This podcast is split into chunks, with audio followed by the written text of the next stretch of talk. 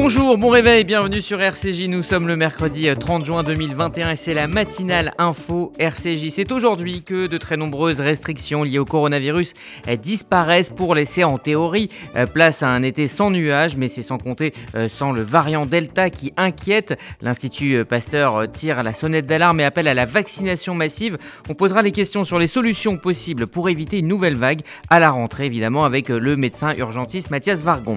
Une visite historique qu'il partage symboliquement avec Benjamin Netanyahu. Hier, Lapid est devenu hier le premier euh, ministre israélien à se rendre aux Émirats Arabes Unis. Il a inauguré euh, l'ambassade d'Israël. Tous les détails avec Gérard Benamou. Et puis le mercredi, vous avez rendez-vous avec la chronique geek de Stéphane Zibi. Il vous parlera euh, de voyage virtuel. Il est 8h, passé de 55 secondes et on démarre cette édition avec le journal. La matinale info, Rudy Saad. Quatrième et dernière étape du euh, déconfinement aujourd'hui, fin des jauges dans les restaurants, les commerces, les lieux de culture, les salles de sport, retour des festivals en extérieur et des croisières et euh, plus de restrictions également pour les mariages et les cérémonies funéraires. Retour à la normalité également dans les entreprises avec un nouveau protocole qui entre autres autorise les restaurants d'entreprise et les pots entre collègues. Il faudra attendre encore un petit peu pour les boîtes de nuit, les discothèques ne rouvriront leurs portes euh, que le 9 juillet prochain avec un protocole sanitaire extrêmement strict. Cependant, le variant Delta continue d'inquiéter. Déjà annulé en 2020, la grande braderie de Lille, prévue début septembre, ne fera pas son retour cette année. Martine Aubry, la maire de la ville, l'a annoncé hier lors du conseil municipal. L'événement qui attire habituellement près de 2 millions de visiteurs n'aura donc pas lieu par mesure de précaution. À Toulouse, six mois de prison avec sursis ont été requis contre euh, l'imam de la, mosquée pardon. Il est jugé pour incitation à la haine raciale suite à un prêche en arabe diffusé sur les réseaux sociaux en 2017. La représentante du parquet a demandé que la condamnation soit assortie d'un affichage de la décision aux portes de la mosquée, mais aussi d'une publication dans la presse régionale et nationale. Le Sénat dominé par l'opposition de droite a adopté cette nuit en première lecture, après l'Assemblée nationale, un projet de loi renforçant les mesures antiterroristes et de renseignement présenté par le gouvernement comme indispensable. Il avait été annoncé dans la foulée de l'attentat contre une fonctionnaire de police à Rambouillet, c'était en avril. Le nouveau projet de loi et dans cet arsenal antiterroriste était donc programmé de longue date législative toujours, le projet de loi de bioéthique a donc été voté hier par le Parlement. Il inclut la PMA pour toutes. C'était une promesse de François Hollande faite il y a 9 ans. Sa mise en œuvre doit intervenir dans les prochaines semaines. Le but euh, que les premiers enfants puissent être conçus avant la fin de l'année. Et puis autre loi, celle euh, sur le climat adoptée hier au Sénat en première lecture. Elle est largement modifiée par rapport au texte euh, en, du, de l'Assemblée nationale. Texte initial, il traduit notamment une partie des propositions de la Convention citoyenne pour le climat.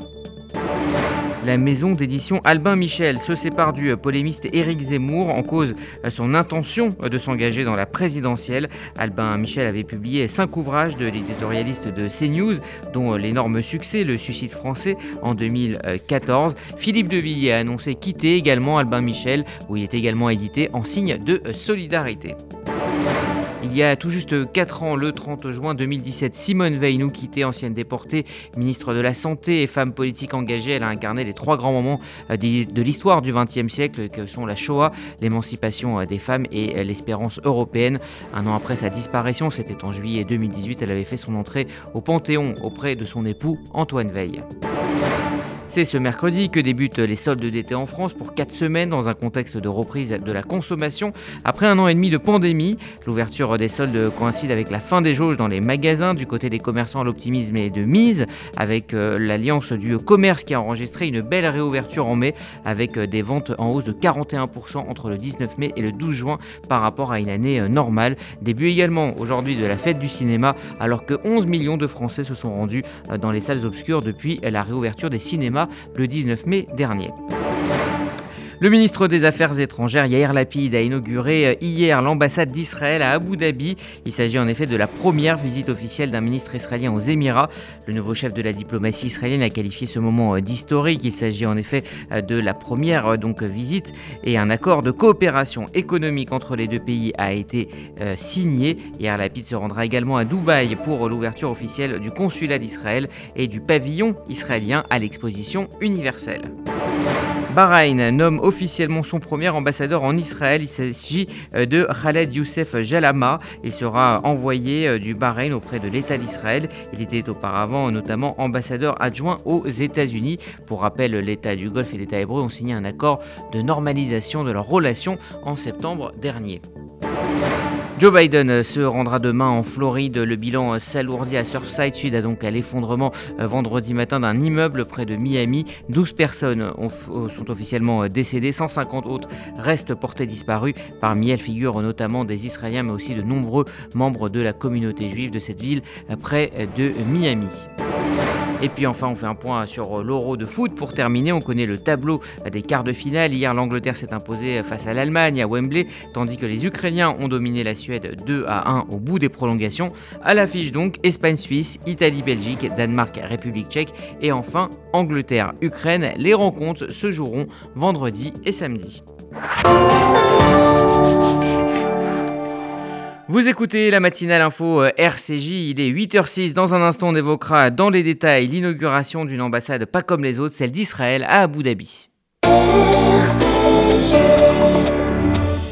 Vous faites votre alia Depuis 30 ans, Sonigo Déménagement Groupe Fidi s'occupe de tout. Expédition en groupage maritime et conteneurs personnalisés. Assurance tout risque. Véhicules. Solutions de stockage pour courte et longue durée en eau dépôt ultra sécurisés. Sonigo Déménagement, agent en douane certifié Fidi et reconnu par les autorités, facilitera toutes vos démarches. Sonigo Déménagement Groupe Fidi au 01 76 54 92 92 01 76 54 92 92 ou sur le www.sonigo.com Dimanche 4 juillet à 11h, retrouvez Sandrine Seban pour une émission spéciale consacrée aux 45 ans de l'opération 1TB sur RCJ.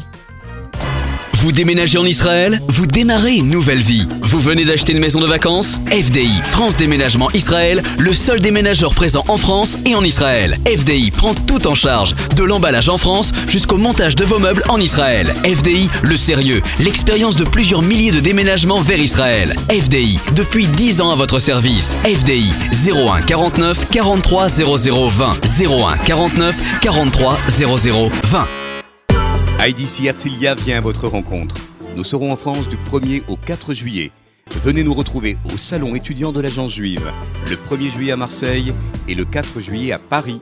Pour prendre rendez-vous, contactez le 01 77 50 38 16 01 77 50 38 Martine Agenès, responsable du pôle Legs et Donations, Magen David Adam France. Chers amis, il existe une possibilité que vous vous devez de connaître, celle de léguer tout ou partie de vos biens au Magen David Adam Israël en exonération totale de droits de succession. C'est une opportunité exceptionnelle et je suis à votre disposition pour vous renseigner, répondre à vos questions et même vous aider dans la rédaction de vos volontés. Vous pouvez me contacter en toute confidentialité au MDA France 01 43 87 49 02. MDA France, association au service de la vie. Plusieurs fois reporté l'inauguration de l'ambassade d'Israël aux Émirats arabes unis a créé l'événement hier. Bonjour Gérard Benamou. Bonjour Audi, bonjour à tous. Vous êtes notre correspondant permanent en Israël. C'est donc euh, à Yair Lapid, le chef de la diplomatie israélienne, qui est revenu euh, l'honneur de couper le ruban rouge. Oui, et d'ailleurs, Yair Lapid s'est confronté également à ses responsabilités au niveau international. Le Premier ministre par alternance apprend vite, il sait se donner de la hauteur. Ainsi, lors de son discours prononcé lors de sa première visite officielle à Abu Dhabi, il n'a pas manqué de remercier Benjamin Netanyahu, faisant fi des injures et accusations amères, comme des menaces bien souvent déplacées que le nouveau chef de l'opposition invite à déverser chaque jour sur les dirigeants de ce nouveau gouvernement conduit par Naftali Bennett. Qu'importe les querelles intérieures, le ministre des Affaires étrangères, Yair Lapid, a choisi de parler paix et il n'entend pas s'en laisser détourner. Il a appelé, dans une interpellation chaleureuse, ses interlocuteurs et ceux des pays de la région à venir parler. Alors l'inauguration officielle de l'ambassade israélienne des Émirats arabes unis a donc eu lieu euh, hier, hein, dans l'après-midi et elle a été couronnée du titre d'événement historique. Enfin, avec son enthousiasme habituel, Lapide a souligné Nous nous tenons ici aujourd'hui parce que nous avons choisi la paix plutôt que la guerre, la coopération plutôt que le conflit, le bien de nos enfants plutôt que les mauvais souvenirs du passé. Ajoutant Ce sont les dirigeants qui signent la paix, mais ce sont les peuples qui font la paix. À noter que dans la rubrique obligée des remerciements, le chef de la diplomatie israélienne, qui n'avait pas zappé Benjamin Netanyahu, a remercié également l'ancien président américain Donald Trump et le président actuel des États-Unis, Joe Biden, pour avoir rendu possible cet instant heureux. Israël veut la paix avec tous ses voisins, a insisté Lapide, qui a poursuivi Nous n'irons nulle part. Le Moyen-Orient est notre maison, nous y resterons éternellement. C'est pourquoi nous appelons tous les pays de la région à reconnaître cette vérité et à venir nous parler. Et puis après euh, hier Lapide, eh bien c'est la ministre émiratie de la Culture Noura Al-Kaabi qui a pris la parole. Elle aussi, très chaleureusement, elle a affirmé Il est essentiel que nous nous préparions et que nous préparions nos enfants à un nouveau monde tout en notant au passage les éléments positifs de la collaboration déjà établie entre son pays et l'État d'Israël, notamment dans les domaines de l'intelligence artificielle, des villes intelligentes, de la Covid-19, du commerce et du tourisme. Elle a choisi de souligner l'enthousiasme, selon ses termes donc, ressenti face à ce qui est aujourd'hui, a-t-elle dit, avec nos espoirs réunis, la toute première d'un grand nombre de rencontres de haut niveau. Alors, qui participait à la cérémonie? Eh bien, l'ambassadeur émirati au sein de l'État d'Israël, Mohamed Al-Hadja, l'envoyé israélien aux, États, aux Émirats arabes unis, Ethan Nae, et le rabbin du mouvement Chabad local, Lévi Douchman, qui ont assisté effectivement à cette cérémonie. Le chef de la diplomatie israélienne avait été accueilli, rappelons-le, sur place par le ministre émirati des Affaires étrangères et de la coopération internationale, Abdullah bin Zayed Al Nahyan. Enfin, durant son voyage de deux jours, Lapide assistera également à l'inauguration du consulat israélien à Dubaï. Alors diplomatie euh, toujours, le roi du euh, Bahreïn, Amin bin Insa al-Khalifa, a officiellement euh, nommé hier le premier ambassadeur du pays au sein de l'État d'Israël. Khaled Youssef al-Jalama, il sera le premier envoyé de l'État du Golfe au sein de l'État d'Israël, ont fait savoir les médias officiels bahreïnis. On évoque maintenant une initiative un petit peu insolite, une première en Amérique latine, une ville entièrement ultra-orthodoxe juive, prévue mais donc au Mexique. Effectivement. Alors, les planificateurs de la ville de la Torah, à proximité de Mexico, espèrent que ces logements moins chers attireront les Haredim d'Argentine, du Venezuela, du Panama et du Chili. La première pierre de la ville de la Torah, comme ils la nomment, au Mexique, a été posée. La petite ville, près d'Ixtapan, de la Salle, est située à environ 120 km au sud-ouest de Mexico et elle prévoit d'accueillir 40 maisons dans un premier temps et espère bien en attirer 120 familles d'ici 2024. Gérard Benamou en direct de Tel Aviv pour RCJ. Merci Gérard, vous écoutez la matinale info RCJ, il est 8h13, dans un instant on évoquera donc la dernière étape du déconfinement assombri par cette perspective de voir le variant Delta gâcher la fête. Est-ce qu'il faut accélérer euh, d'urgence la vaccination? Est-ce que cela sera efficace? On posera euh, toutes ces questions au docteur Mathias Vargon. Il y a des salles de bain qui font vraiment rêver. Bain et déco. Il y a des cuisines où l'on se prendrait volontiers pour un chef étoilé. Bain et déco. Et si c'était le moment de changer Nos architectes et artisans qualifiés Bain et déco conçoivent et réalisent votre projet de A à Z.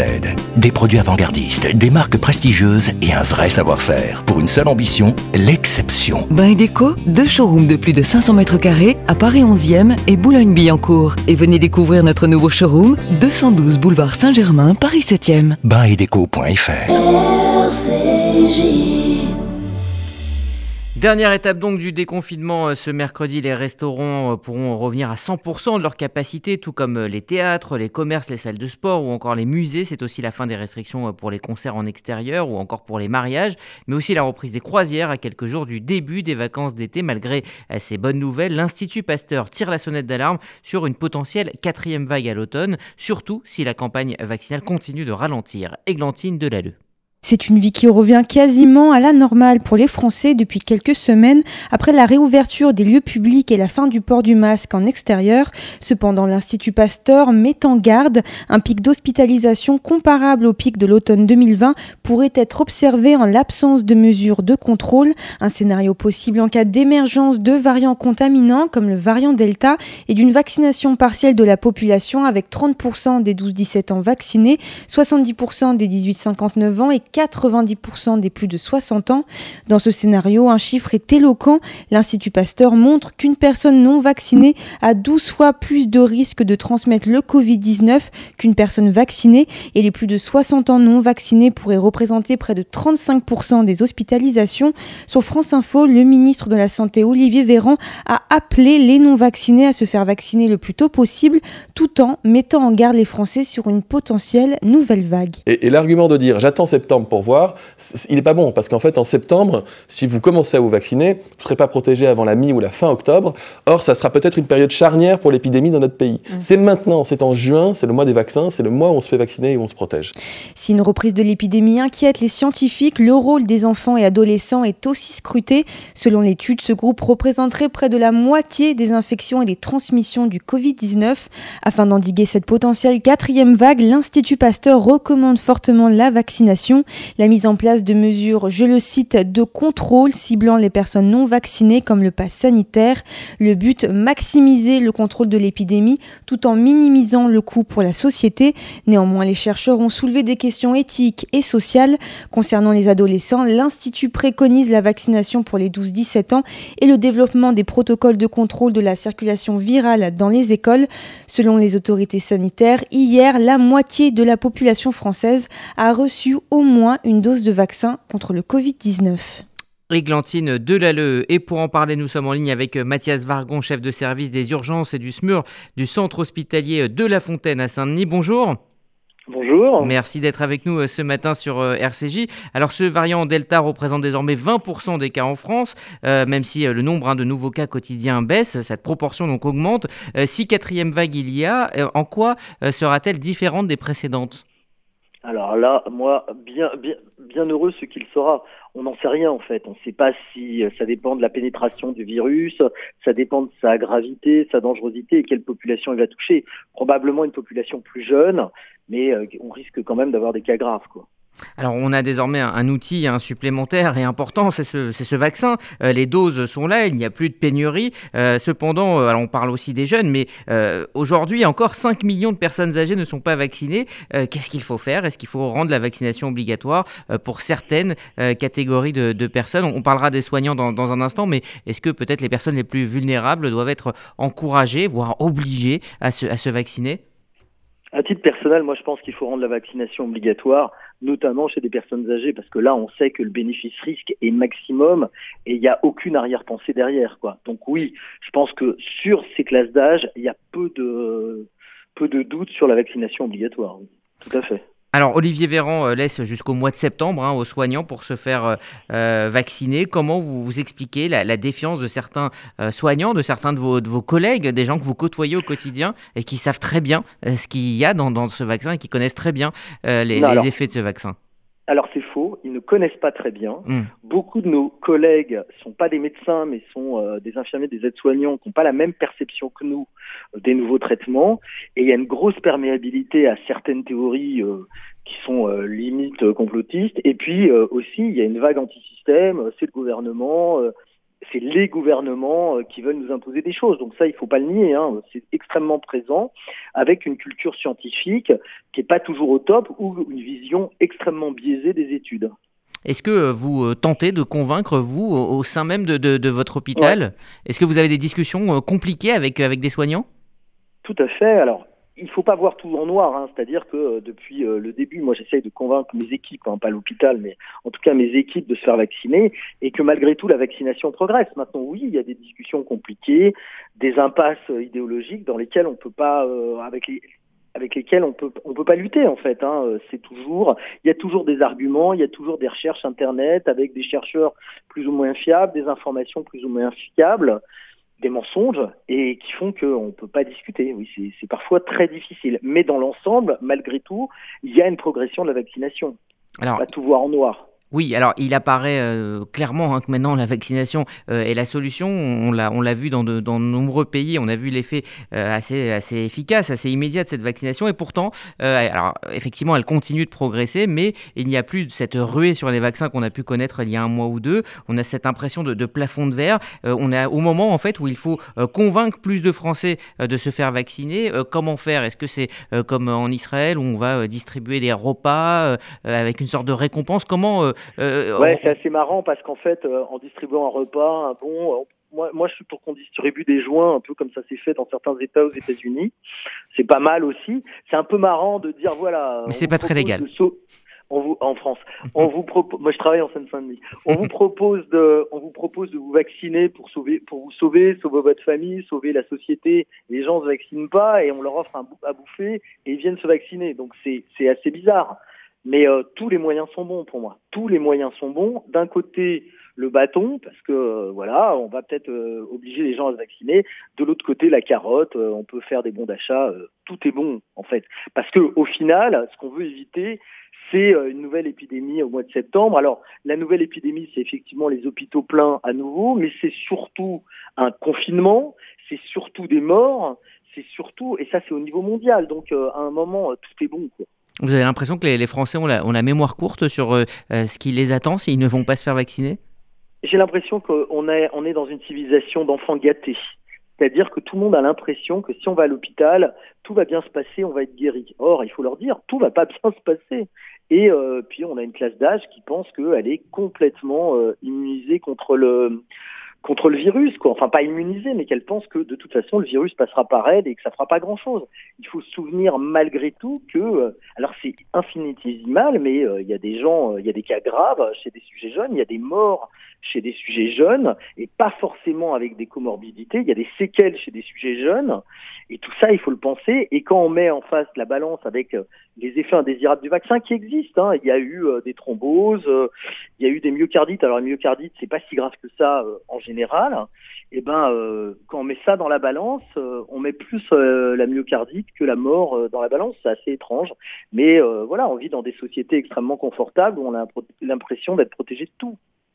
Alors si on n'arrive pas à, convaincre plus de Français à se faire vacciner, est-ce qu'il faut euh, là, dans, les jours et les semaines qui viennent, euh, accélérer et être très efficace sur l'autre méthode qui est le, fameux tester, tracer, isoler alors, tester, tracer, isoler, euh, ça n'a pas marché en fait. Bah ça, enfin, ça, marche dans des, dans des sociétés très fermées. Et puis, il faut pouvoir tester, tracer, isoler. Et puis après, il faut isoler. Or, en France, on n'a jamais isolé. Isolé, c'est dans un hôtel, c'est cloîtré pendant 15 jours, c'est en prison en fait. Alors c'est à l'hôtel, mais c'est enfermé. Et ça, on l'a pas fait en France. Et je suis pas sûr qu'on le fera. Il y a eu euh, quelques voix à un moment qui sont élevées pour faire ça, mais euh, on l'a jamais fait. Et donc euh, moi, j'y crois pas du tout. Tester, tracer, oui. Isoler, j'y crois pas. Quoi. Merci Mathias Vargon pour donc cette analyse et ce témoignage ce matin. Je rappelle que vous êtes chef de service des urgences et du SMUR du centre hospitalier de La Fontaine à Saint-Denis. Merci à vous et bonne journée. Merci. Bonne journée, au revoir. Au revoir. Vous écoutez la matinale info euh, RCJ. Il est 8h22, euh, l'heure de retrouver la chronique geek de euh, Stéphane Zibi. Il nous permet aujourd'hui de voyager sans bouger de chez nous. Voici les voyages virtuels. Combien de billets d'avion et de séjours au bout du monde ont été annulés depuis plus d'un an? Encore aujourd'hui, la réalisation de nos projets de voyage reste incertaine. Cette crise du Covid n'en finit plus. Rien n'est et ne sera simple encore pour quelque temps. Et pourtant, nous rêvons tous de voir les aéroports bondés, tourner à plein régime, de partir au gré de nos envies, où nous le voulons et quand nous le voulons, sans contrainte de s'envoler vers les temples d'Angkor, le quartier de la Boca à Buenos Aires, de visiter le musée du Prado à Madrid ou bien les pyramides d'Égypte. Eh bien c'est possible ou presque avec un nouveau genre d'agence de voyage. Beyonder ou Amazon Explore sont en effet des agences de voyage virtuelles. Vous avez la possibilité de choisir de suivre un guide et visiter tous les monuments, musées et villes parmi des dizaines de destinations que vous rêvez de voir. Bien entendu, ce service a un coût entre 10 et 50 euros selon la destination et la durée de la visite. Ces services de visite virtuelle sont très bien faits et permettent une véritable immersion, et cela même sans lunettes de réalité augmentée. Et si vous voulez aller encore plus loin dans l'expérience, vous avez aussi la possibilité de cuisiner des plats emblématiques de votre destination, guidés par de véritables chefs, réaliser ainsi des emperniadas à Buenos Aires ou visiter avec un Master of Wine des vignobles du Chili. Vous souhaitez à votre tour partager votre savoir et votre amour pour un quartier, monument ou votre ville Eh bien cela est également possible, notamment sur Amazon Explore qui permet des contributions extérieures. Et si vous êtes plus aventureux et que vous aimez les chasses au trésor, des énigmes peuvent vous être posées et des objets cachés dans les lieux visités sont à retrouver, vous permettant de vivre une visite ludique en famille. Vous en oublierez presque que vous êtes dans votre salon. D'autres applications gratuites, cette fois-ci comme Google Earth et sa rubrique Timelapse ou Ancient Jérusalem, vous projettent dans des villes à travers le temps, notamment Jérusalem à l'époque d'Hérode où vous pourrez déambuler autour du Second Temple. D'autres acteurs du tourisme ont su mettre à profit cette traversée du désert où les touristes étaient absents. Ce sont les musées. Des musées entiers ont mis leur collection permanente ou événementielle en ligne de façon tellement ingénieuse que cela donne envie de déambuler encore et encore. Le site du musée du Louvre, par exemple, permet de voir près de 500 000 œuvres, soit bien plus que dans le musée lui-même. Le tout très bien classé, permettant une visite pour les passionnés d'art, tout comme pour les novices. Il en est de même pour le site des Uffizi à Florence, du Guggenheim à Bilbao, du musée d'Orsay à Paris ou du musée Frida Kahlo à Mexico. Vous le voyez, que ce soit pour les agences virtuelles ou ces musées en ligne, l'intention est la même. Partager, vous faire découvrir toujours plus de splendeur, rendre accessibles des destinations dont vous rêviez, vous apprendre à votre rythme en vous divertissant et pourquoi pas vous aider à trouver la destination de vos prochaines vacances. Il ne me reste plus qu'à vous souhaiter de bons voyages. À la semaine prochaine. Stéphane Zibi pour la chronique Geek chaque mercredi dans la matinale info RCJ. Vous écoutez RCJ, il est 8h25, c'est la météo de Sylvie. Bonjour à tous. À Paris, l'atmosphère perturbée deviendra plus instable en cours de journée avec un ciel très nuageux à couvert et des pluies faibles suivies d'averses, température comprise entre 15 et 19 degrés. À Marseille, beau temps ensoleillé mais avec des rafales de vent de plus en plus soutenues. Côté température, 26 degrés maximum. Et à Tel Aviv, du beau temps peu nuageux et 31 degrés cet après-midi. Bonne journée à l'écoute des programmes de RCJ. Merci Sylvie, c'est la fin de cette matinale euh, info. Vous savez, RCJ, ça continue euh, sur Internet via les applis disponibles sur Apple et Android. Pour la FM, rendez-vous à 11h avec Essentiel, présenté euh, par Sandrine Seban avec deux invités. Sarah Barour pour son livre Puisque le soleil brille encore chez Kalman Levy, et puis Marc Velinsky et même Daniel Thierry pour leur livre Mourir ne suffit pas. C'est un thriller et c'est chez Anne Carrière. Ils seront donc tous les deux les invités de Sandrine Seban. Et puis à midi, je vous retrouverai avec nos notamment euh, notre rendez-vous mensuel avec le président du CRIF, Francis Khalifa, avec euh, donc toute l'équipe d'RCJ Midi, puis à 13h, Objectif Santé, euh, avec Karen Tayeb qui reçoit le docteur Jean-David Zetoun pour son livre La grande extension Histoire de la santé humaine chez De Noël. Voilà pour le programme de la journée sur RCJ. On embrasse Margot Siffer qui est un petit peu souffrante ce matin et on vous souhaite une excellente journée. Et d'ici Herzliya vient votre rencontre. Nous serons en France du 1er au 4 juillet. Venez nous retrouver au salon étudiant de l'agence juive le 1er juillet à Marseille et le 4 juillet à Paris. Pour prendre rendez-vous, contactez le 01 77 50 38 16. 01 77 50 38 16.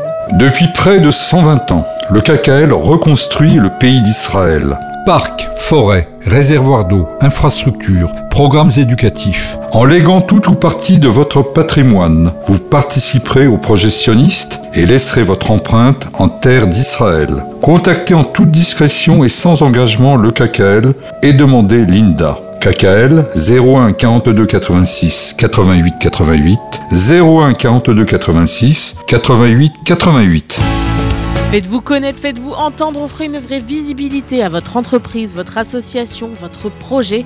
RCJ est là pour trouver avec vous la solution clé en main. Spot radio, campagne publicitaire, publi reportage, sponsoring d'émissions. Nous serons à vos côtés pour élaborer ensemble la meilleure des stratégies pour vous faire connaître. Appelez notre régie publicitaire au 06 03 47 98 36.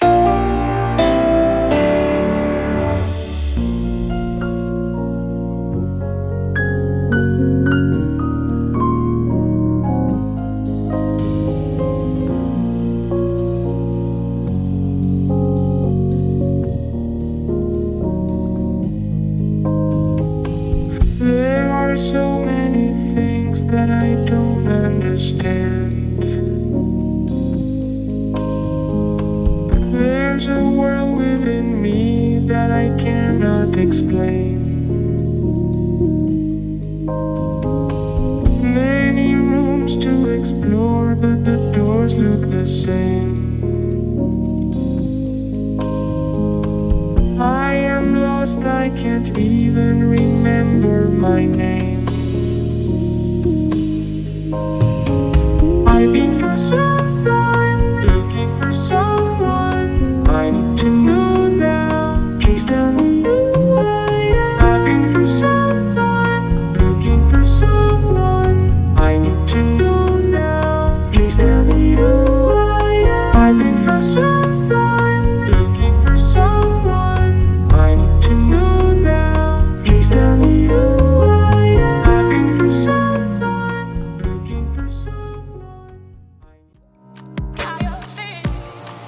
RCJ. Rendez-vous à 11h.